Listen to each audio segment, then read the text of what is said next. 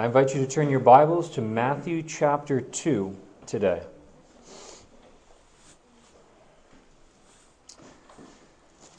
It is appropriate that during Christmas time we consider the birth of Jesus Christ, and thankfully, as we begin Matthew, it's right at that time. And so we're now speaking about uh, the birth of Jesus Christ and the famous story of the visit of the Magi or the wise men.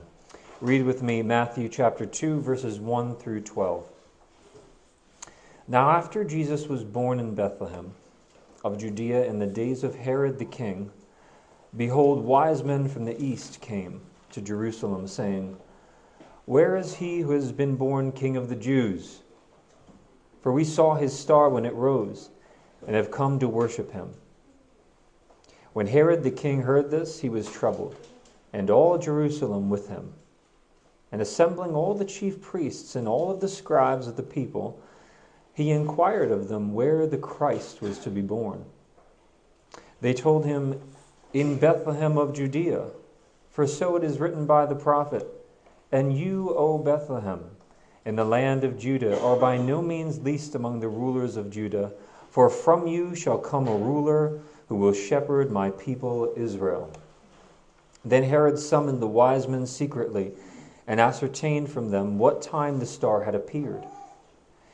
And he sent, to the, he sent them to Bethlehem, saying, Go and search diligently for the child. And when you have found him, bring me word that I too may come and worship him. After listening to the king, they went on their way. And behold, the star that they had seen when it rose before them came, until it came to rest over the place where the child was. When they saw the star, they rejoiced exceedingly with great joy. And going into the house, they saw the child with Mary, his mother, and they fell down and worshiped him. Then, opening all their treasures, they offered him gifts gold and frankincense and myrrh. And being warned in a dream not to return to Herod, they departed to their own country by another way. Amen. Now, lingering, lingering under this passage is the providence of God. Um, you can see his sovereign management of the birth of Christ, um, the birth of Christ taking place in Bethlehem, fulfilling the scriptures, God's sovereignty providing the star um, to guide the wise men, and then the dream guiding the wise men um, not to go back to Herod. And so you see God's orchestration of all these events fulfilling his prophetic word. But today, I also want to make the point that God's sovereign goal was to fulfill his prophetic word so that his son may be worshiped. Worshiped. We sang today, Let every heart prepare him room, which is a, a marvelous and wondrous phrase because there's, in order for our hearts to prepare him room, we need to empty ourselves of, of much that is in us. Um, Jesus said to one of the Pharisees, He said, I know that you are an offspring of Abraham. I know that you're biologically related to Abraham, yet you seek to kill me. Why? Because my word finds no place in you. Which I've always found an interesting phrase. My word finds no place in you. So every heart must prepare Christ's room. And the room is there to worship the Lord.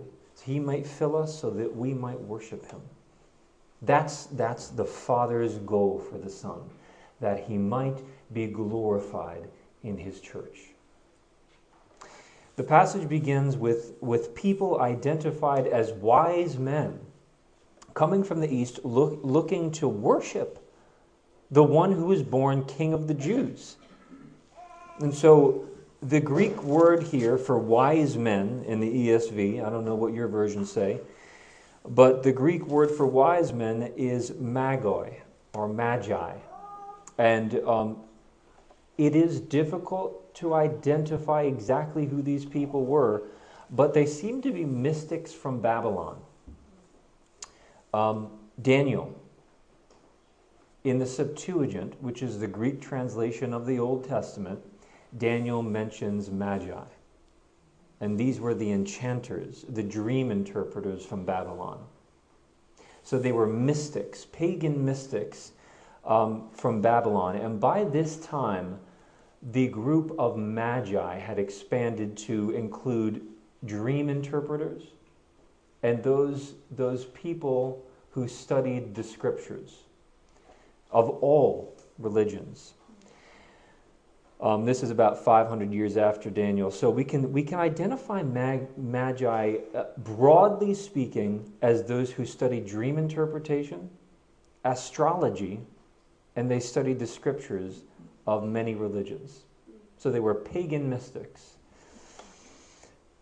Why did they believe then that the star, and apparently this was a very strange star, and I've read commentaries this week um, where people throughout history have tried to identify the star and kind of the celestial movements and the timing of, of, of comets and try to identify the star. There's no general consensus, but clearly this was a, an unusual celestial phenomenon. And so the question is why? At least that was my question. Why did the Magi think that this star was going to point to the king of the Jews, as prophesied in the sacred scriptures of the Old Testament? Well, first of all, I think they were looking at the stars because they were astrologers and they thought there were meaning in the stars. Number two, as students of the sacred writings, they may have come across this messianic prophecy in Numbers 24 17, which says, A star shall come out of Jacob.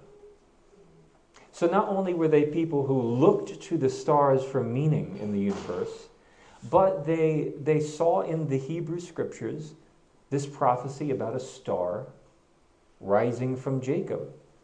And this, this had messianic significance during their time. So we, uh, that's, that's what we think. But we're actually not informed about their assumptions at all we know that all we know is that they're pagan astrologers who discerned the Messiah's birth by the appearance of this certain and strange star. And strangely enough, they have come to worship the King of the Jews. I think this is a perfect paradigm for how God deals with those who have never heard the gospel. Um, he meets them where they are and then he brings them to Christ. He meets them where they are, and then he brings them to Christ. Jesus said, The one who seeks finds. I've always wanted to encourage someone to be a seeker of the truth because, as Christians who are confident that Jesus is the way, the truth, and the life, we believe that if they are a seeker for truth, if they find truth, they'll wind up at Christ. So we're not afraid of people who are spiritually seeking for truth. As again, Jesus said, the one who seeks finds. Now, this, this describes a true seeker, not someone who says they're a seeker, but a true seeker will find. So if someone is truly seeking God, truly seeking the creator of the universe. Not just emotional healing, not just health, not just uh, traditional values, but if they are truly a seeker for the things of God and the meaning and logic of reality, then I, I am confident that God will meet that person where they are and he will lead them to Christ because the one who seeks finds. I, it is so interesting that in this passage, God chooses to reveal the truth to pagan mystics who were looking in the stars for meaning. And astrology was, was, um, was against the Old Testament law. So I think this is, this is just a perfect example. Even though they were pagans and looking at the stars, what they were, it seems, they, they were seekers. And they're a paradigm for seekers. So just, I think, just as God did not leave these men in Babylon, and just as he led them to the Christ, so he does not leave the spiritual seeker in spiritual darkness. He does not leave them with blind eyes. He does not leave them with abstractions. Rather, he gives them some kind of direction and he brings that person to Jesus Christ. And so maybe the way he does that is he sends somebody somebody in their way somebody in their path, perhaps an evangelist, to sow the seed of the gospel in them. But he will bring them to Christ. And that's, that's the point I really want to hit to you here. If there's a spiritual seeker, notice where God leads them. He leads them to Christ. He doesn't save them apart from Christ, He leads them to Christ. And this is God's, the Father's, mode of operation.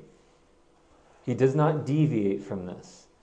If you look in Acts chapter 10, the story of Cornelius was a, was a, a man who gave alms and he prayed.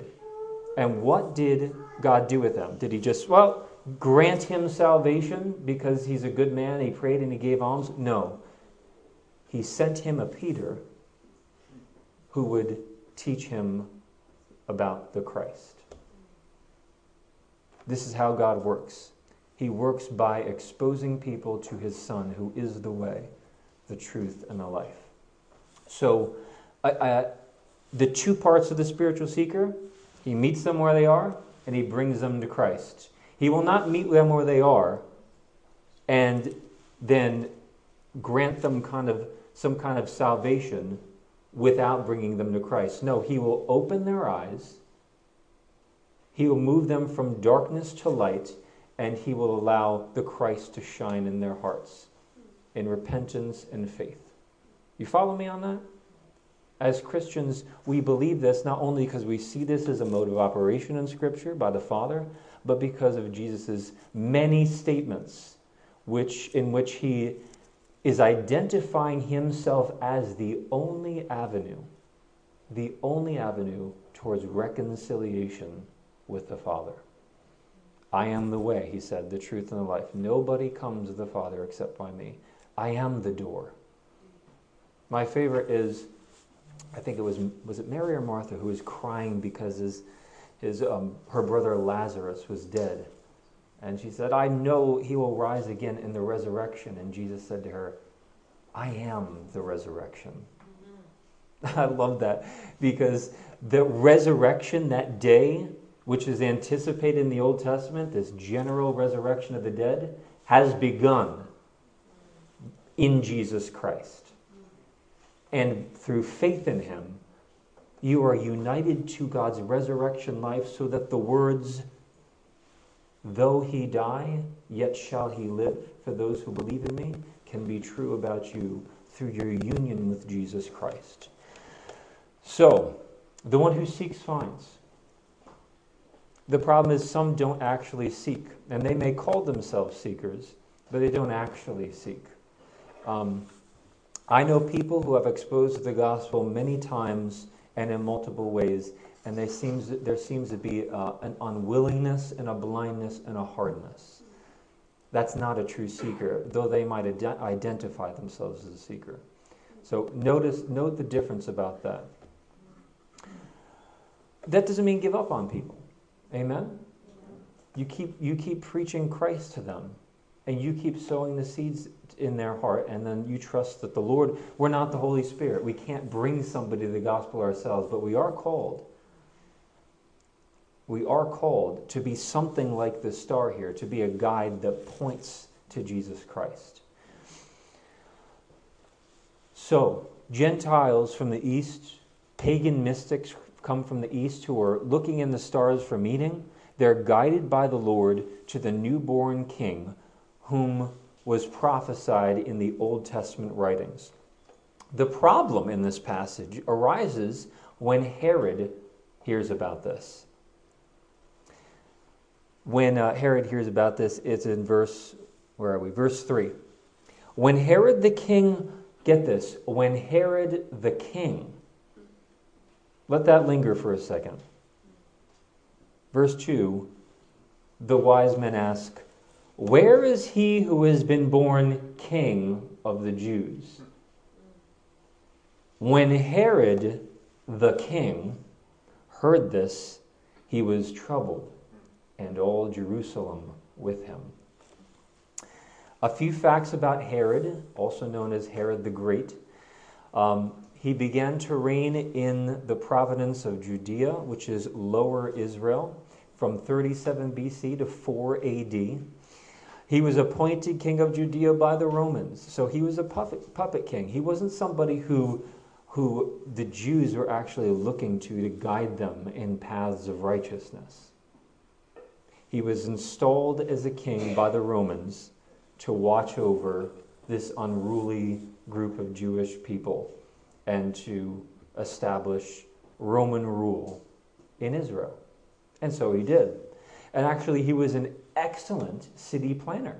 If you've read anything about Herod, you know that he restored the temple in Jerusalem to be, to be an incredible monument to architecture. So even in the Gospels, um, you see the disciples uh, saying to Jesus, Look at the beauty, look at the stones of this temple.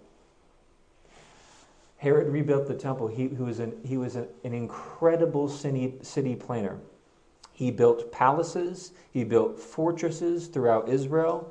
He built other cities and he, and he taxed the people high, but he was actually such a good planner that when famine hit the land, he was able to stave off any kind of um, any kind of serious dread or turmoil in the area. So he was a puppet king, but he was a good ruler in that sense. The problem with Herod, as you know, is that he was ruthless in his rulership. He was a paranoid king throughout his whole time in leadership. And he was, he was paranoid and defensive that someone would usurp his throne. And he would ruthlessly protect his throne. We know that he murdered several of his associates who he thought would come to power and challenge his kingship and his throne.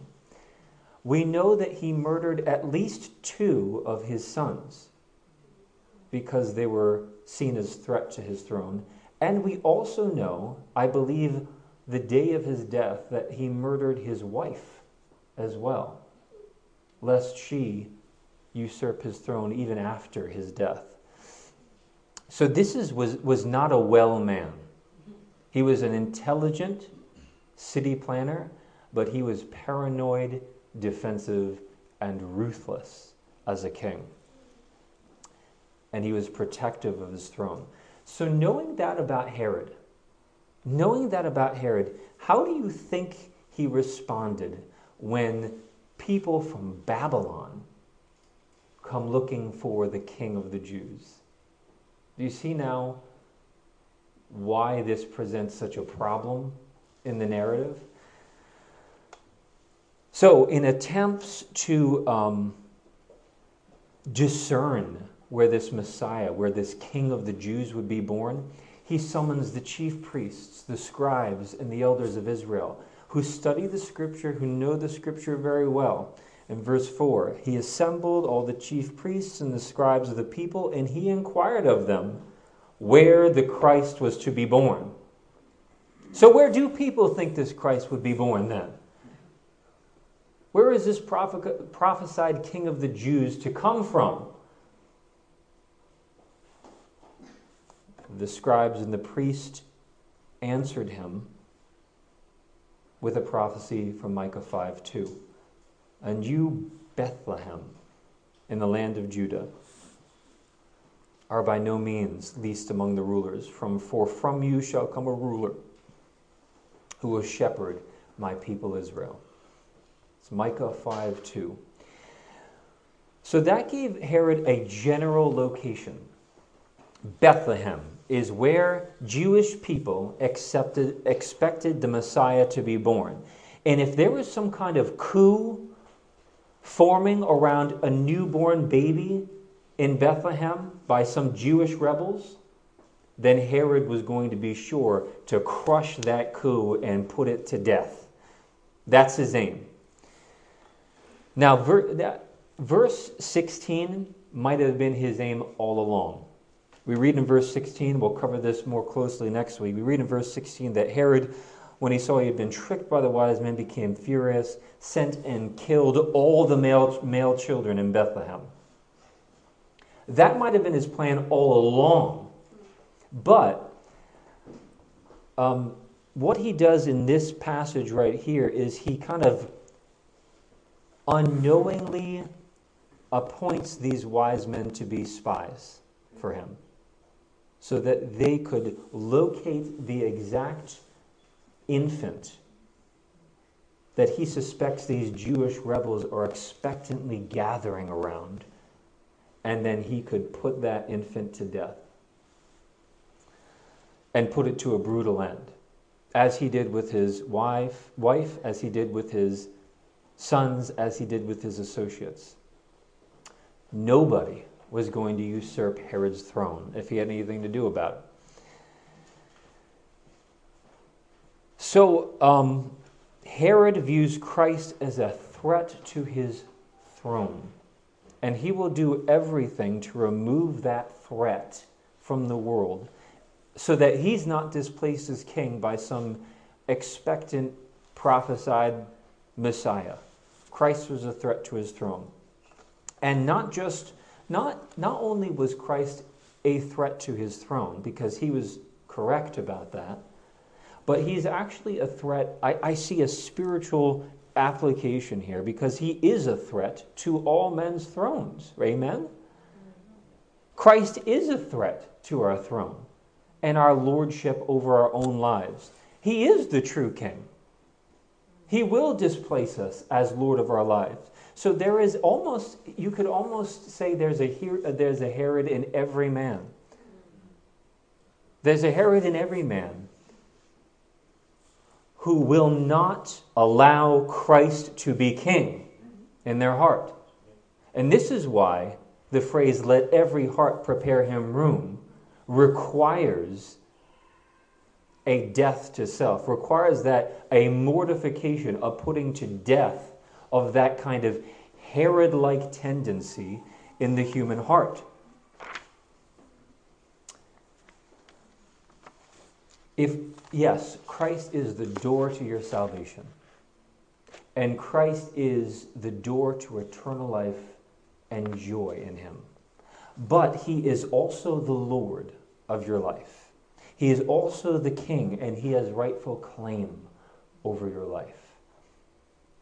We talk, we talk a lot about the benefits of salvation, but there is also the requirement of salvation.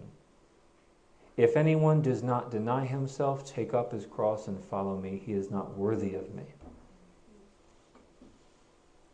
And, and the, the Herod in men, in me, in you, and in those people who we are trying to evangelize even today and bring them into the kingdom through the gospel. Those people, the Herod in them, will be offended at this message.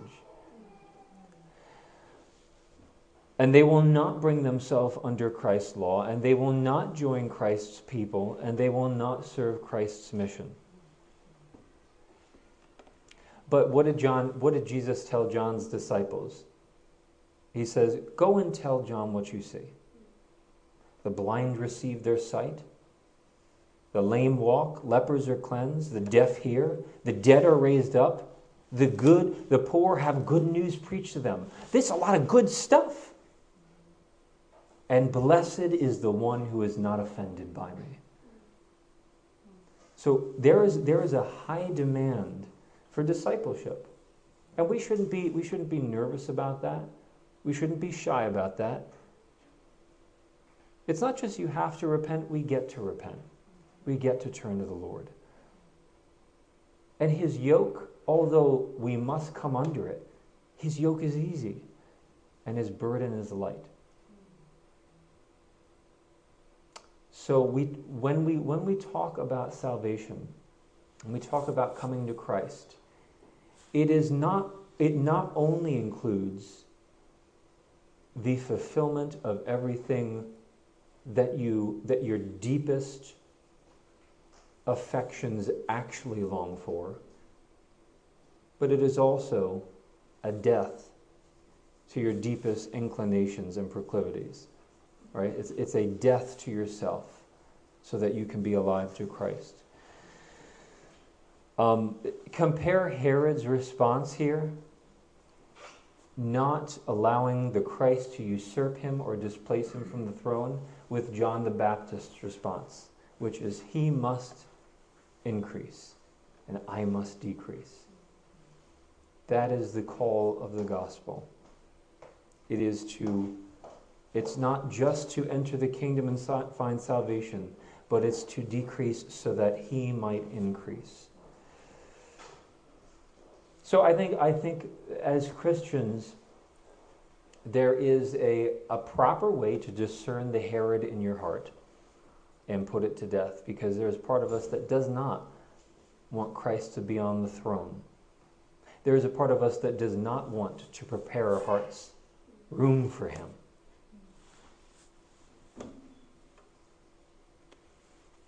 So get this that's how the king of the Jews, although he was installed by the Romans, that's how the king of the Jews responded to the scripture that prophesied to him about the Christ.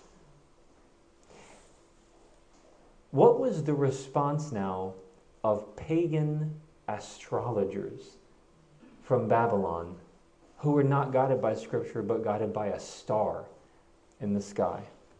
Verse 11.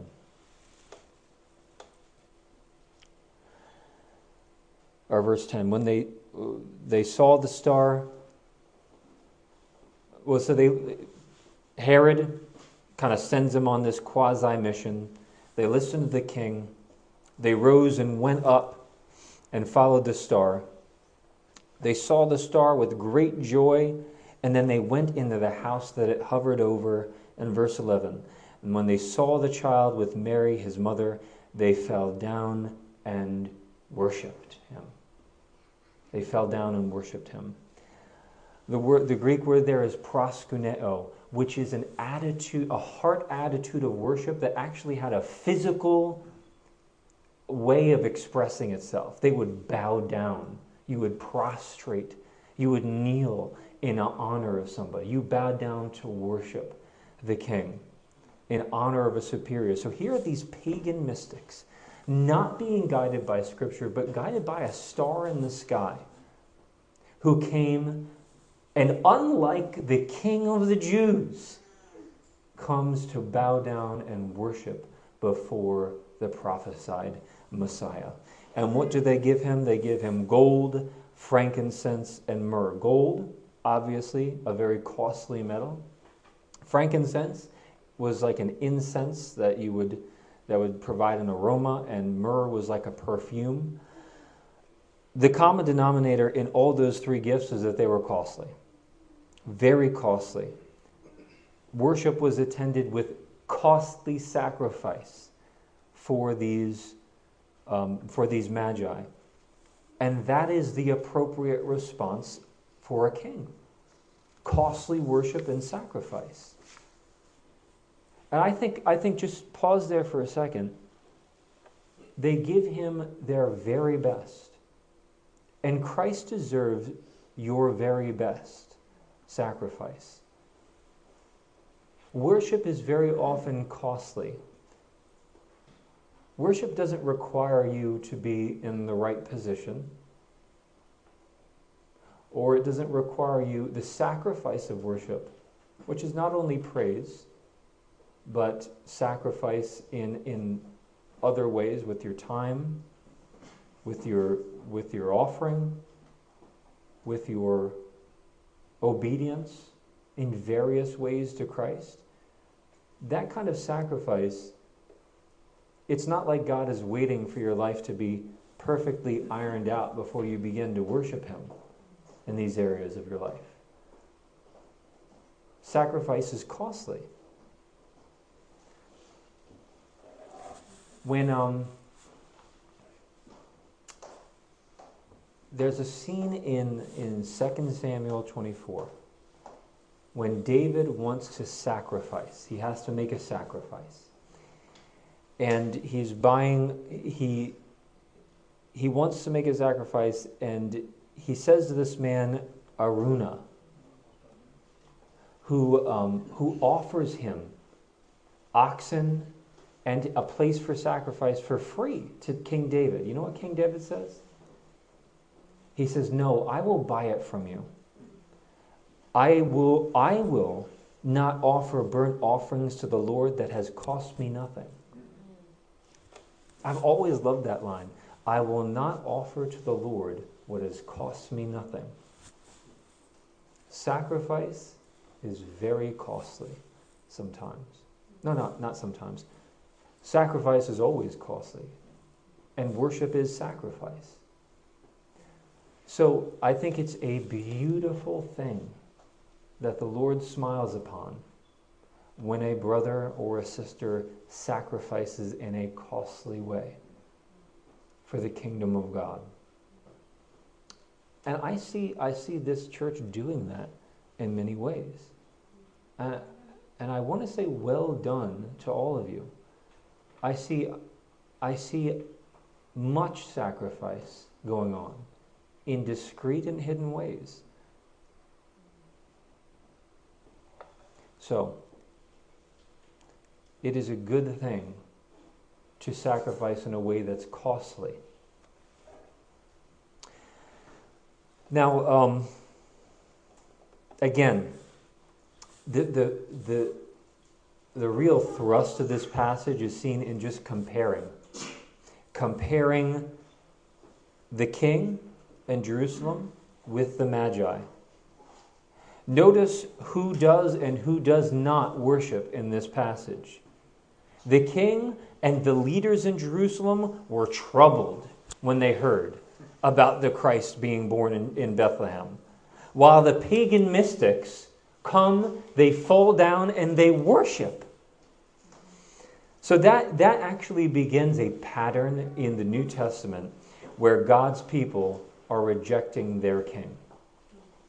Um, you see throughout the Gospels, the Jewish leaders w- would reject Christ out of envy and self protection throughout.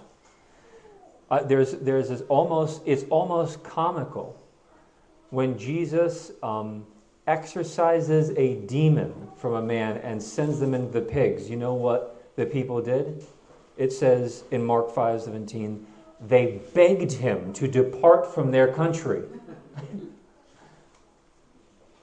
then when Christ was sacrificed, before Christ was sacrificed, sacrificed, and they were deciding whether to crucify him or not, Pilate says, Shall I crucify your king?